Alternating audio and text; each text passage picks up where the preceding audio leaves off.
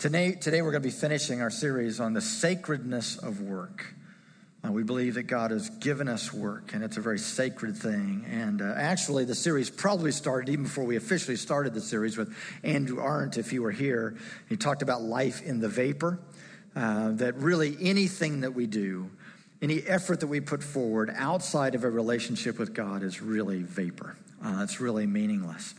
Um, but yet, when we put ourselves back into relationship, regardless of what we're doing with God, it just it brings life to it. And then Pastor Ed kicked off the uh, series officially several weeks ago when he talked about that the reality is that we were given work as part of our design. This is not because of the fall. This is not you are cursed with work um, because of the fall. Adam and Eve were given work. They were given a garden to take care of and work to do. Now, certainly the fall tainted the sacredness of work, and we started working for the wrong reasons. We started working just to get money and to try to get more money. Um, we uh, so that we you know we work so that we get get things so we can have more things so we can get more storage bins to put our things in to get more things you know how that goes uh, we started working so that we could be a little bit higher on the rung of the ladder than the next guy well i do this and it makes me feel better because in our culture, this role is a little bit more valued than this role.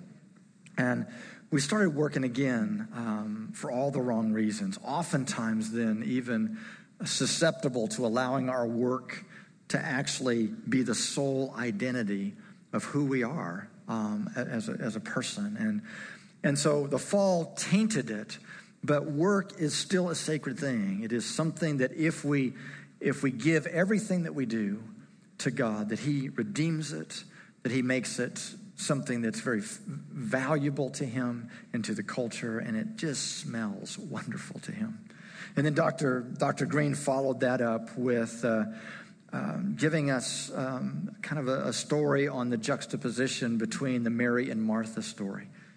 We've heard of that to where you know, what should we really be giving ourselves to? And the reality is, it's to both. There are times where we are to dig in and work and work hard, but then there are times that we're to rest and that we're to literally sit at the feet of Jesus. And it's really our responsibility to sense what am I supposed to give myself to? That if I'm out of balance uh, in my life, that something begins to unravel. Matter of fact, stress studies um, show us that that each of us were made to do a lot of work. We're made to put a lot of effort into something. And so if you can envision that we're kind of climbing a mountain and we work really, really, really hard. But if we don't have a corresponding valley of recovery before we work really, really, really hard again, then eventually we're going to start unraveling. In the American culture, oftentimes we work really, really hard, and then we take just a really quick break and work really, really hard, and a little quick break, and, and things begin to dismantle uh, in our life. So we have to find that balance between Mary and Martha story. Then Pastor Ed came back again last week and and basically, if you would um, summarize his message, it's basically just don't be rude to God. Um, that he wants to be involved in everything that you're about. That everything that you do, that there's not this delineation between sacred and secular, that everything you do, he wants to be involved in. And sometimes we're just rude. He's like there, ready to be involved, and we're not even paying attention. And so it's how do I pay attention in everything that I do in my life that He is there and that He wants to be involved in that. So we're going to wrap that up today and put our little bit in. I say bit because we've been in England and they say bit instead of part, you know, so we're just so English now. Um, the reality is, our life is pretty short and it's pretty temporary. And the reality is, whatever you walked in here today with that you're stressed over or that you're worried about is not even going to matter in the end. But yet, He gave us work to do. And it is sacred and it is important and significant. And so, we want you to think about that today and realize that all of us, if we don't have meaningful work to do, we are not very happy campers. We are not going to find the level of fulfillment and the abundance of life if we do not find that meaningful work in our life. whenever I think of the idea of we were made to work, God created us to do that, it takes me back to the early 90s, and we had that VCR um, TV combo. Do you guys remember those? Well, we had some that. of you remember those. Some, some of you weren't the, born yet. Some so of you, you were the toddlers them. using those, and and I loved it with all these little kids because my toddlers could go and they could take Jungle Book and plug it in the VCR, and the TV would turn on, and it would start running all by itself. So from a young age, they could put that in. They spent a lot of time watching videos. Um, never mind. So one day it quit working. So I took it to the um, repair guy back when we had TVs repaired, and I took it in. And, and uh, when I came back to get it, he said, uh, Ma'am, I opened that thing up, and uh, there was jelly in there. I'm like, oh, wonder how that happened. you know, I'm thinking we're lucky that everybody's alive at the end of the day. You know, we're doing the best that we can. But I, am hurrying to change the subject, and so I'm like, oh, by the way, I was given a uh, videotape rewinder. Remember those, some of you? And and I was just wondering, should I just always rewind the videotapes in the rewinder and not wear the VCR out? And he looked at me, paused. He looked at me. He goes, ma'am, these things are made to run. They are made to run. You just keep using it because these are made to run. And I so anytime you question work, you go, you know what? I was made to run. Right. So keep that in, keep that in mind. When we lose our sense of purpose, when we don't feel like we are doing something meaningful, it's easy for us to get depressed. It's easy for us to get discouraged. We see it in people that have lost their jobs. It's easy to settle into discouragement. I've seen it in athletes that are injured. This has been their whole life, and now they're injured. And it's what do I do now? I see it in moms when their kids all leave home. And it's, I've put all of my energy into raising these kids. Now what? How do I fit? Where do I go from here? And some of you guys may have seen that in college. You know, you go into college and you were the star of your youth group, or you were the homecoming queen, and you get there and there's like six homecoming queens on your floor. I, I remember um, I was the top French student in my high school. I took French for a number of years. I was the top student. So I get to ORU and I get in my first class, which is an advanced one because I'd taken so much, and everybody in there was like from Canada or France. It's like, okay, there is something terribly wrong with this. I just went from being the top to being down at the bottom. We all want to know where do we fit? Am I significant? Is there a place for me here? When Brent and I were talking about, at one point with a friend of ours, we were talking about what is our role and does that ever end? Do you ever get to a point where you go, okay, I'm done with the call that God has on my life? And this friend that we were talking with, who's another therapist we've known for years, says, he said he has not found any biblical reference to retirement. That he, you can see that you slow down and you may change what your task is, but retirement, he doesn't feel like is anywhere that he's found in Scripture. Now, th- that is not saying that we think you're in sin if you retire. Um, Brent and I don't go up and tell people that they're in sin. That's what Ed does. Ed does, yeah. Yeah. I, I tell Ed that I try hard not to offend people and I just leave it with him. Um, but I do believe that we all need to have that sense that there's a purpose in what I do. There's a purpose in what I go about, both from my personal experience and some studies that I've seen. I just recently came across a it was an article in the British Medical Journal and it talked about how early retirement is actually hard on you and leads to early death said a study of the Shell Oil employees shows that people who retire at age 55 and live to be at least 65 die sooner than people who retire at 65. After age 65, the early retirees have a 37% higher risk of death than their counterparts that retired at 65. And that's not all people who retire at 55 are 89% more likely to die in the 10 years after retirement than the people who retire at 65. Now, my own personal experience, my father was a very, very hard worker. He had a really rough upbringing, and so he worked from the time he was really young and was a businessman that always had ideas. I mean, we could be on vacation, we could be anywhere, and he was going, you know what? I could make a business out of that that's a good idea. I should do that. And so he was always coming up with new business ideas or building his business or doing something else. I was laughing the other day because he had one of the first fax machines in our area. And he was like, eventually people are going to send everything electronically and we're not going to have paper. And I remember being young going, oh, really, Dad? You know, psh. But he was always looking for those ideas. And so he thought about business all the time. Now, the interesting thing was when he finally retired, within a few weeks after his retirement, he had a brain aneurysm. Now, there's a number of reasons for that. We can look at all of those. But as a family, one of the things that we've talked about is he didn't have a purpose anymore. He didn't have anything to think about. He was used to always thinking, and it was hard on him. Now, Brent's family we have seen exactly the opposite. Brent's family, his dad and his grandfather, retired at a young age, but they went on to lead full, wonderful, meaningful lives and live to an old age. But there was a difference in that because when they retired, they had always been involved in community activities, they'd always been involved in church. And so when they retired, they switched and started being very involved in their church activities. We have said they were unpaid church staff members because they stepped up and said, okay, I'm going to do this, I'm going to do this, and I'm going to do this. They changed jobs, but they continued to have that purpose and they continued to be involved in things that kept them active. Brent's mom's in her 80s now, and she still is doing so many things and is involved in so many things because she hasn't lost her sense of purpose.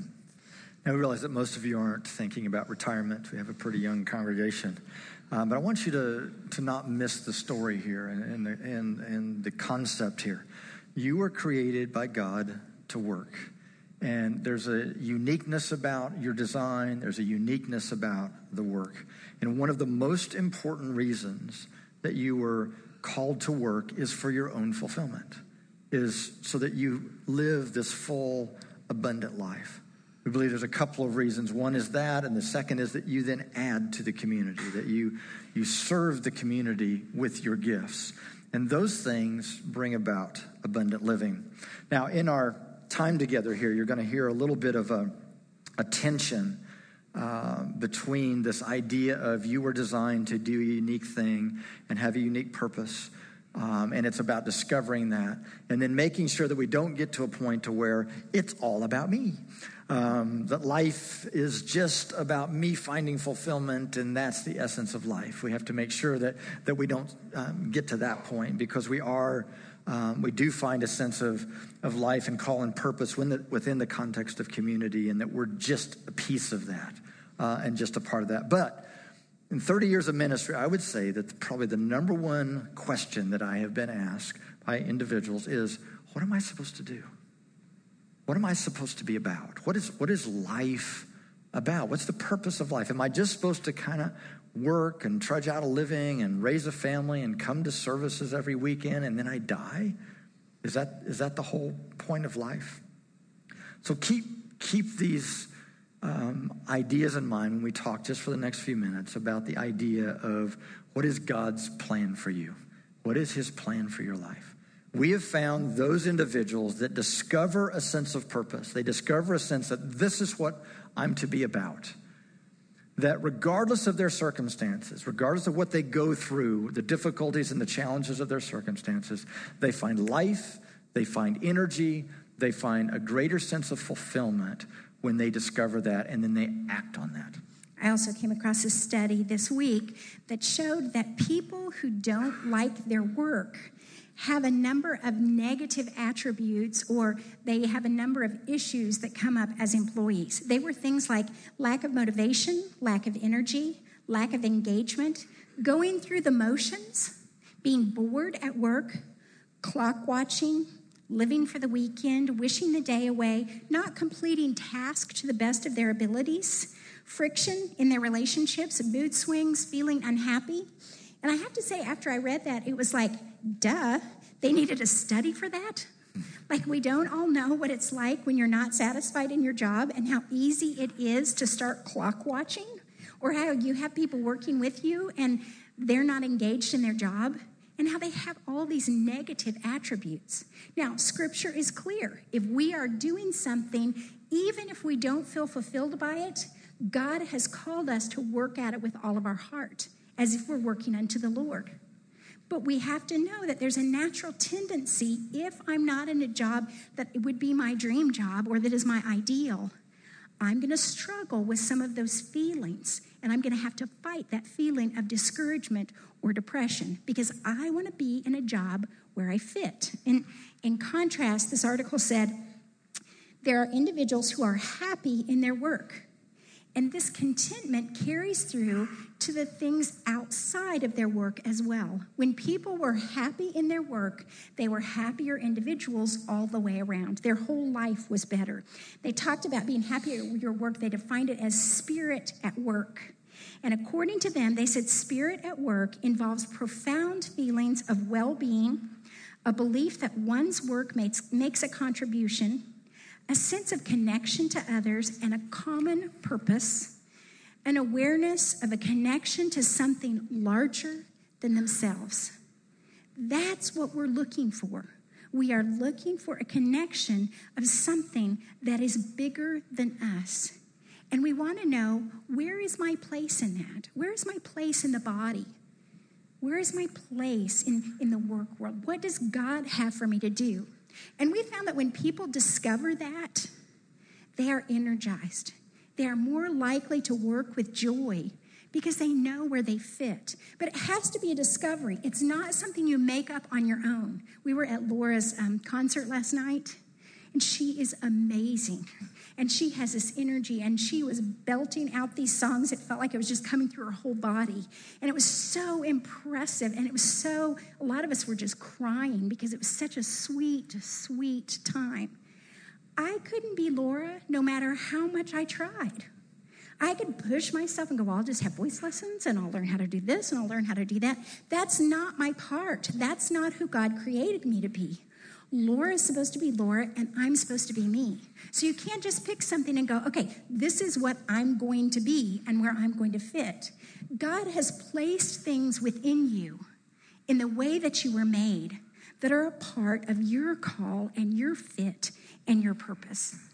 Now, as a side note, to those of you that are just entering the workforce, um, don't be surprised that you're not going to have to do stuff that you don't like to do um, that does not energize you in the beginning. So it's not like we get to pick our first job and go, well, I just want to do this because that's what I'm called to do, and just do those things that energize you. That's probably not going to happen initially.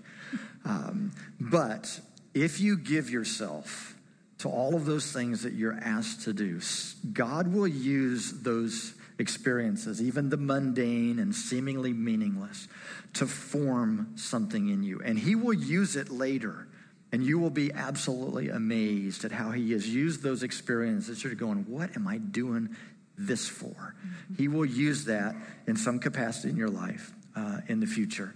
Um, when I was in graduate school, we were married, and, and I needed a job that would be flexible enough that I could still go to classes but still provide for us as a family.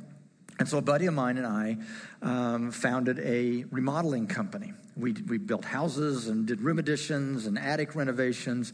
I wasn't really trained in that. I didn't go to school uh, for that. He had some experience in that, but we kind of did on the job um, training. I'm so glad that the people that we were doing these uh, renovations for didn't know that. Because um, at night, we would get in a place in the project, and we had a, a friend of ours that was kind of our mentor. He'd been in the building business in 30 years for Tulsa. And so we'd go sit down with him and say, okay, we've got the whole, we've added, we've put in the, the slab, we've added the whole framework for the room addition. But how do we tie the roof into the old house? And he would sit down and sketch it out for us and show us how to do that. Again, I'm so thankful that people didn't know that. Um, the, we, we uh, have driven by, and those houses are all still standing. Yes, you know, we were really happy to go. Fortunately, my buddy and I there. were both perfectionists, yeah. and we really made sure it was done right. We probably earned about 50 cents an hour because all the time we put in these projects. Um, but uh, it was not what I was called to do. It was it seemed like just a paycheck at the time. But God has done something with those skills over the years. Uh, first of all, I have learned those skills, and when I I've had the opportunity now to every home that we've ever bought, I basically do quite a bit of remodeling. We're able to buy a kind of an older house and fix it up and, and, and make it nice. And, it, and that work is incredibly therapeutic for me. With the work that I do, uh, there's something about working with my hands. And the big thing is that when I get that project done, it's actually done and it's finished. If I go in and remodel a bathroom and, and retile the, reframe and retile the, the, the shower area and redo the bathroom, when I'm totally finished with that, I can look back and go, it's finished. And I don't walk in the bathroom next week and one of the tiles talks to me and says, I don't like being in this bathroom. Uh, I, am really not happy with this. And can you move me to another place in the house? I've never had that happen because um, it's absolutely finished. In everything else in my life, as a pastor and as a counselor, nothing is finished, ever. Everybody is in process. Everybody is just growing and developing, and nobody ever arrives. Nobody is ever finished. I can't ever put a bow on it and go, they're done, you know? And, uh, and so it actually is incredibly um, wonderful for my life. God has used that as a pastor in ministry. I've, I've overseen several building projects over the years and additions to buildings and built some buildings. And, and so that very thing that I, all I thought was just, um, just earning a paycheck, um, actually God used in a significant way. I remember um, sitting in an attic down in Utica Square. We were doing a whole upstairs renovation. It was about, it was in August. It was like 120 degrees up in the attic. Um, there was an electrician that I was working with there. I was doing the framing. He was, he was doing all the wiring. And he was from a little town in rural Oklahoma. He had such an accent that he, he said, he talked for like five minutes uh, and told me all this stuff. And I don't think I understood a word he said. Um, his, his slang was so strong. And I, I, remember sitting there going, so this is what I'm doing with my life. Um, just about to finish graduate school, and this is not even my field. And so this is, this is how it's ending up. Um, but God has used that in a very significant way. So trust that. Even, again, those of you that are kind of starting into work, trust that what you do, if you give yourself to it. I learned a lot about teamwork. I learned a lot about valuing um, all the parts of, of, the team. I learned about service, serving people and serving families. And um, even though um, it didn't feel all that prestigious to me at the time, but there was something that was forming in me at that time. So trust those moments. Mm-hmm. So, we're going to look at four important elements today about you that we want you to be thinking about. The first one is you are perfectly designed for what God called you to do. Psalms 139 I praise you because I'm fearfully and wonderfully made. Your works are wonderful. I know that full well. My frame was not hidden from you when I was made in the secret place. When I was woven together in the depths of the earth, your eyes saw my unformed body.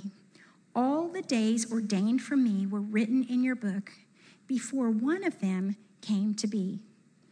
You are fearfully and wonderfully made, and you may not be aware of it, but everything you are, your personality, your gifts, the way that your brain operates, all those jobs that you have been a part of, some of them seem meaningless. I've often said, I had so many jobs over the years, and you know what? I think I use every one of them, what I'm doing right now. I gain something from every one of them to use for what I'm doing right now. But God designed you to be exactly who you are for what He's called you to do. We had a close friends that lived next door to us when our kids were toddlers, and, and uh, there was this little tiny blonde girl. She was three, and she was my daughter Caitlin's best friend. Her name was Rachel. And Rachel would come over to our house, and she'd knock on the door, and we'd open the door, and she'd go, Is Caitlin home? And at first we were like, What, honey? What did you say? You know, Is Caitlin home? and uh, when Caitlin and Rachel would be together, Caitlin would go, Rachel, it's Kate Lynn. Kate Lynn. Say it. Kate Lynn. Kate Lynn. Because Rachel's speech was this deep, guttural type of voice. And, and her mom was my best friend, and she had just taken her um, to have her evaluated, have her speech evaluated. And they said, Yeah, there are some problems. We're going to need to get her in speech therapy and, and start working on that. Well, before they started speech therapy, the family was transferred to Switzerland. And they were transferred to the German speaking part of Switzerland. Well, Rachel's there as a three year old and is immersed in German. And not only does she immediately pick it up because she's so little, but the way her speech was was absolutely perfect to pronounce German. So she fit in perfectly where she was at. God knew where she was going. He knew what she was going to do with her life. She actually is still living there now. And when she comes back to the United States now in her 20s, she has a German accent, but she doesn't sound odd or different. God knew who you were in the beginning. And all of the things that you've gone through, the family that you were raised in, everything that you were involved in is working together for what He wants you to do with your life. You are perfectly you. You've been designed to be perfectly you. Matthew 5 48, a rather strange verse says, Be perfect, therefore, as your heavenly Father is perfect. That was probably one of the most intimidating scriptures I've ever read. Um, and if I read it with kind of performance, a performance focus, then I will just be eternally depressed because I just realize, give it up, Brent. There's just no way you're ever going to do good enough. You're just always going to be, you know, um, a mess up. But that's not um, what these words mean. The meaning here um, of perfect refers to maturity or full grown. It also has this very intriguing meaning of being true to your form or aim or purpose. So being perfect is being true to your form. If we find out that we've got a, a, nail that's exposed on the wood floor up here, and if I come over and grab one of these guitars and start banging on it, not only am I giving our musicians a heart attack, um, but but that's not what it's designed for. Now I might be able to get the nail in, but the guitar is going to be in shambles. Uh, it, it will damage it because that's not what it's designed for. I need I need a hammer. Um, have you ever tried to put a slot headed screw in with a Phillips headed screwdriver? It's so frustrating. You know, you kind of turn it at an angle and try to turn it a little bit. It just, it, it, it wasn't designed for that. And so you do what you were designed to. Uh, very fascinating scripture uh, when Jesus is praying to the Father about his own purpose. In John 17, I love the way the Message uh, Bible explains it. It says, I glorified you on earth by completing down to the last detail what you assigned me to do. I glorified you on earth by completing down to the last detail. Now, when Jesus left the earth, it doesn't look like it was finished to me. There was still sin in the world, there was still sickness, there were serious injustices.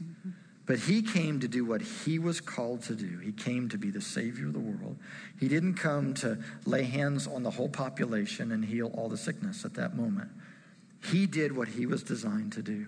So you bring glory to God by fulfilling your assignment, not your neighbor's assignment, not anybody else's assignment in this room, but your assignment. That's how you bring glory to God. And for most of us, it brings us a sense of relief when we go, okay, this is my part. So I don't have to be this or I don't have to be that. One of the things I love about our sanctuary staff is we have the best staff with different gifts. We don't duplicate each other. We're very, very different in the things that we do. And it makes us work together perfectly. I don't know if many of you guys know Roger, but Roger does all our business stuff. And he is gifted at reading these long, boring contracts at comparing the insurance companies to see which would be the best insurance for us. Now, if I had to do that, I'm sure I could do it, but I would rather you just stuck needles in my eye. I mean, it's just the idea of trying to do that is like, oh, please don't make me do that. So we all have our different place. We all have our different fit in what we're supposed to do. Now, Brent and I are interesting because we do the same thing. We're both counselors, we both speak, we're both involved in the church. And yet, for those of you who don't know us, we're very different. We have extremely different personalities. So, how does that work? Well, what I found is I am supposed to be perfectly me in those roles, and he's supposed to be perfectly him in those roles. I used to be intimidated when we were first started in counseling because Brent is very methodical. I know that surprises you, but he's very methodical and he's really good at teaching people skills. So when he meets with someone for counseling, he is very good at teaching them skills. I, on the other hand, really feel like my purpose is more to be inspiring and encouraging. And so when I meet with people, I don't do as many skill building exercises, but I give them hope and I give them encouragement. Not that he doesn't, but we do it differently. And it's okay because some people need to see me and some people need to see Brent. And it doesn't mean that we're better or worse, it's that it's just a different fit.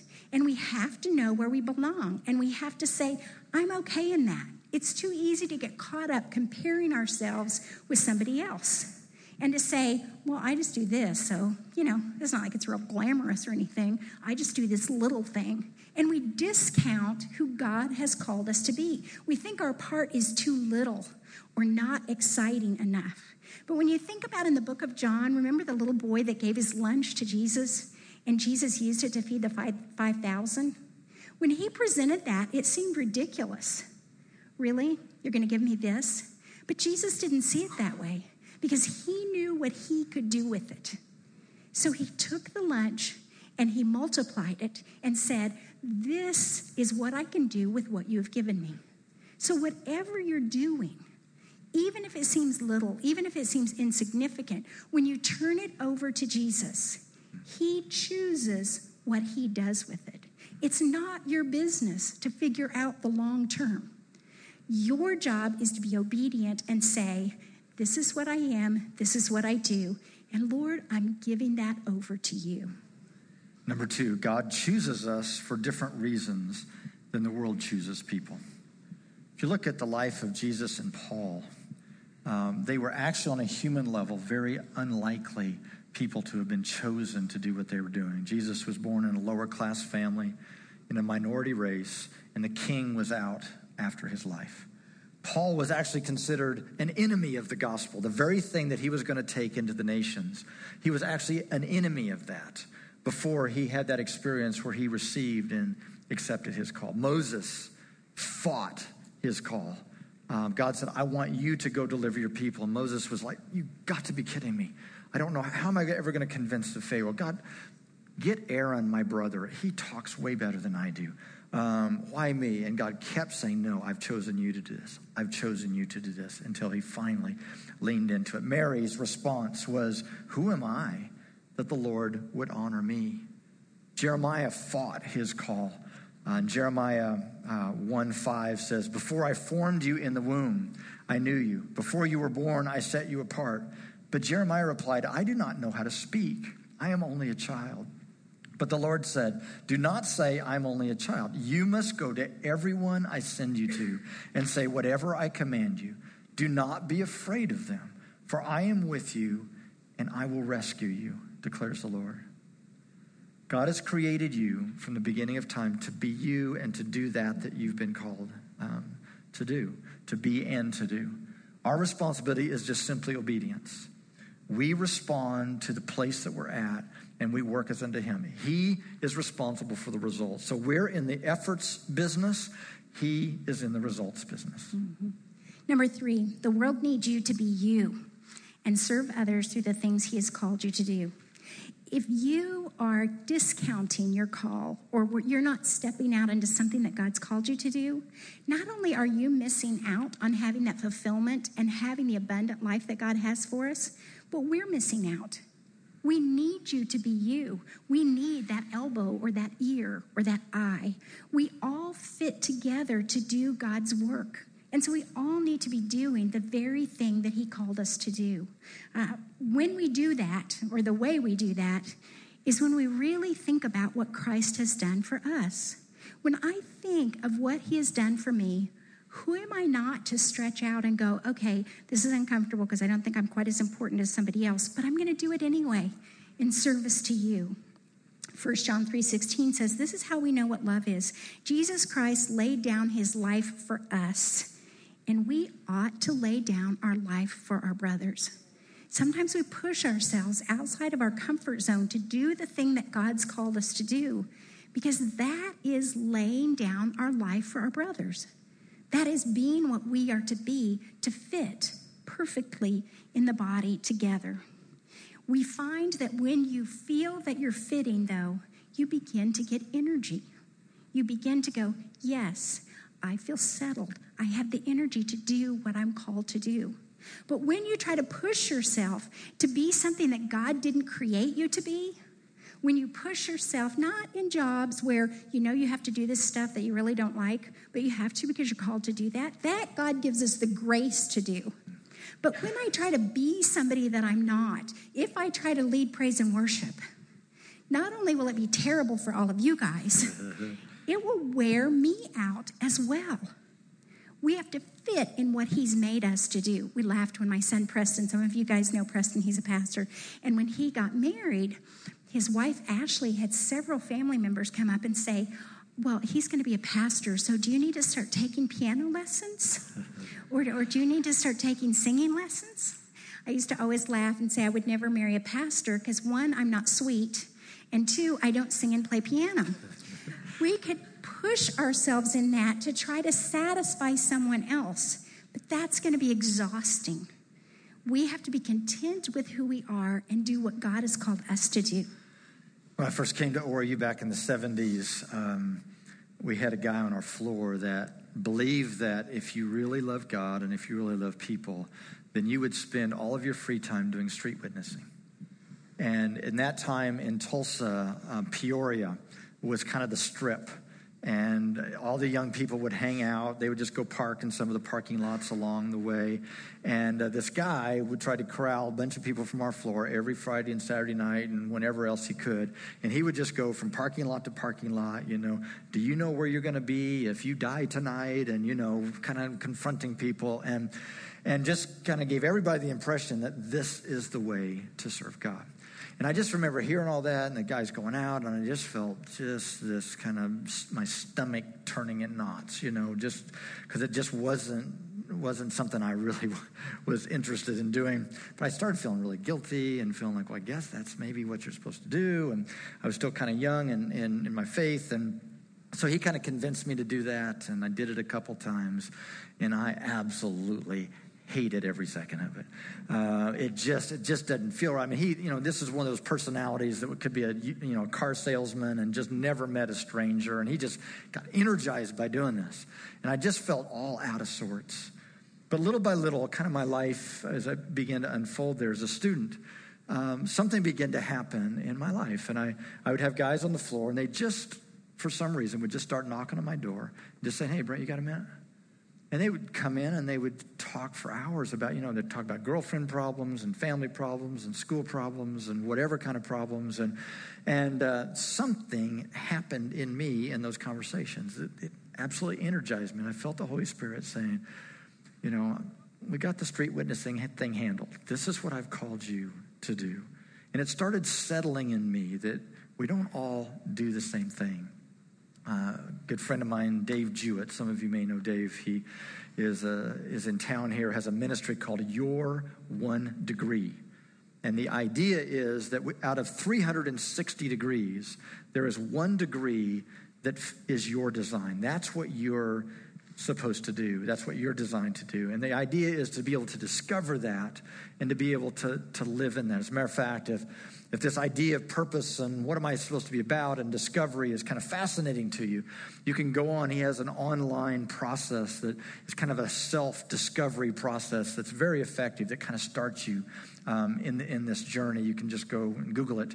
Um, but he has this idea of uh, there are things in our life that are red lights, there are things that are yellow lights, and there are things that are green lights.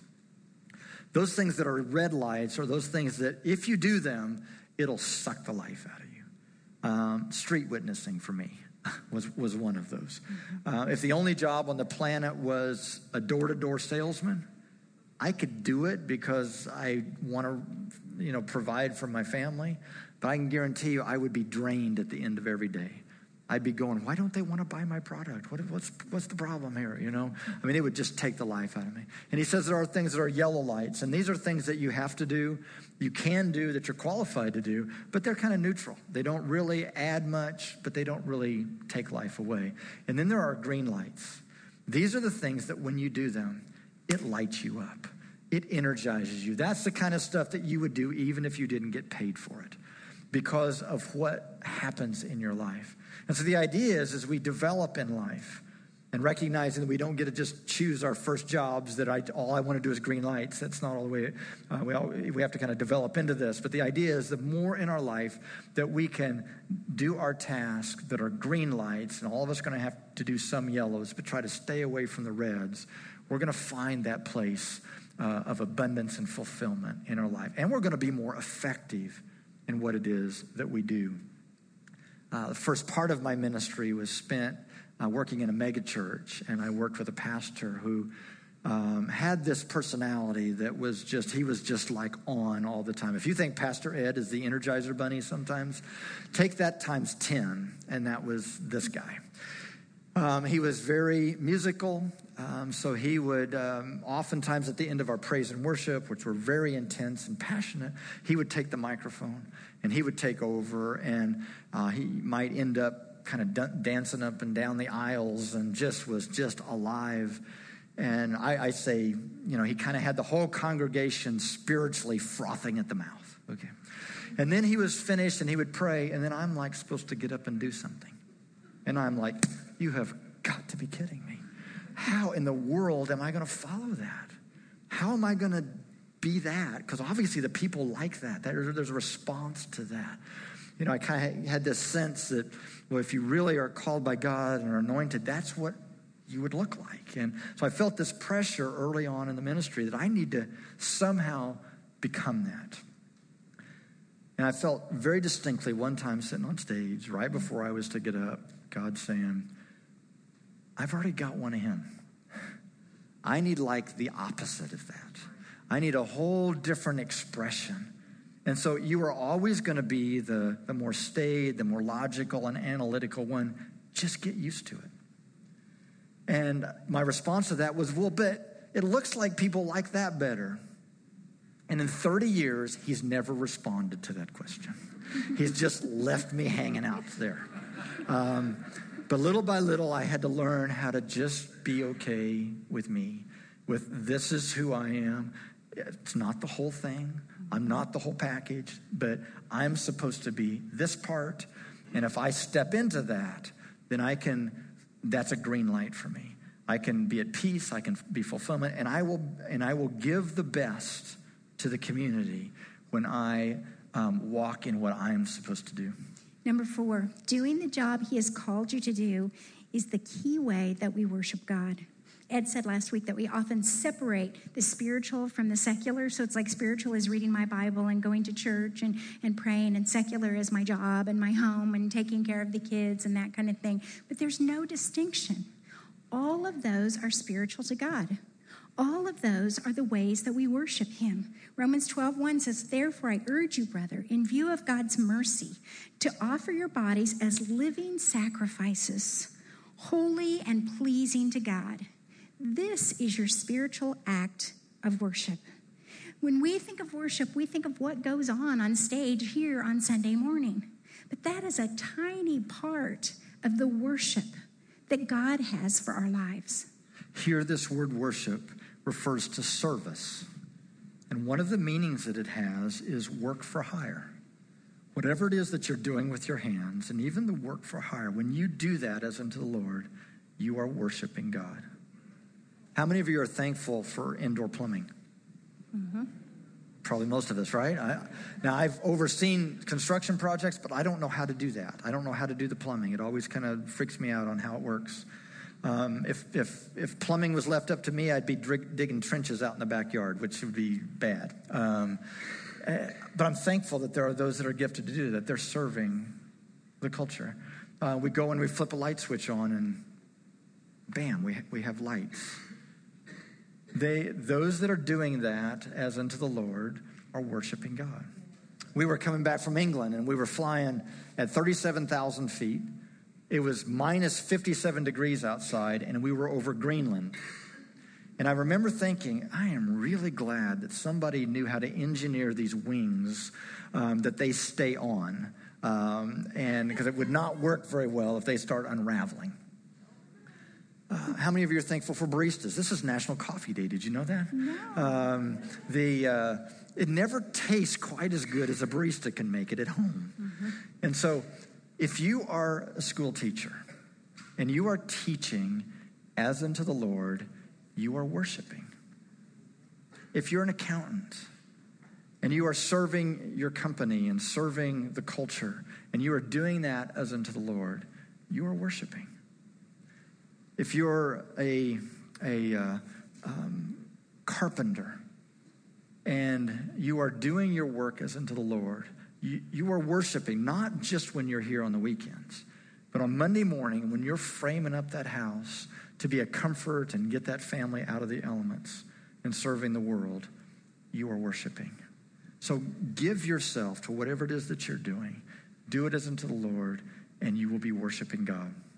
Colossians 3:23 says, "Whatever you do, work at it with all your heart, as working for the Lord, not for human masters, since you know that you will receive an inheritance from the Lord as a reward. It is the Lord Christ you are serving." Don't you stand to your feet? Father, we are quite fascinated by this idea that we are unique we oftentimes don't feel all that special or all that valuable. We, it's so easy to look at other giftings and, and feel somehow discounted in that. But there's this fascination with that we are the only uh, us that has ever been. We have a unique thumbprint, a unique eye impression, different than anybody that has ever been created. And so we don't know exactly how this, all this works, but we believe that you have designed us for a specific reason in your kingdom. And I pray as we discover this and step into that, and not to try to be somebody else, but to be who we are. And as each person does that, and they become fully alive, that the interaction of these gifts can be what your church is all about. And it can bring your church alive as we serve the world and be about your work in making all things new. We trust you for that in Jesus' name. Amen. Amen. Amen. Amen.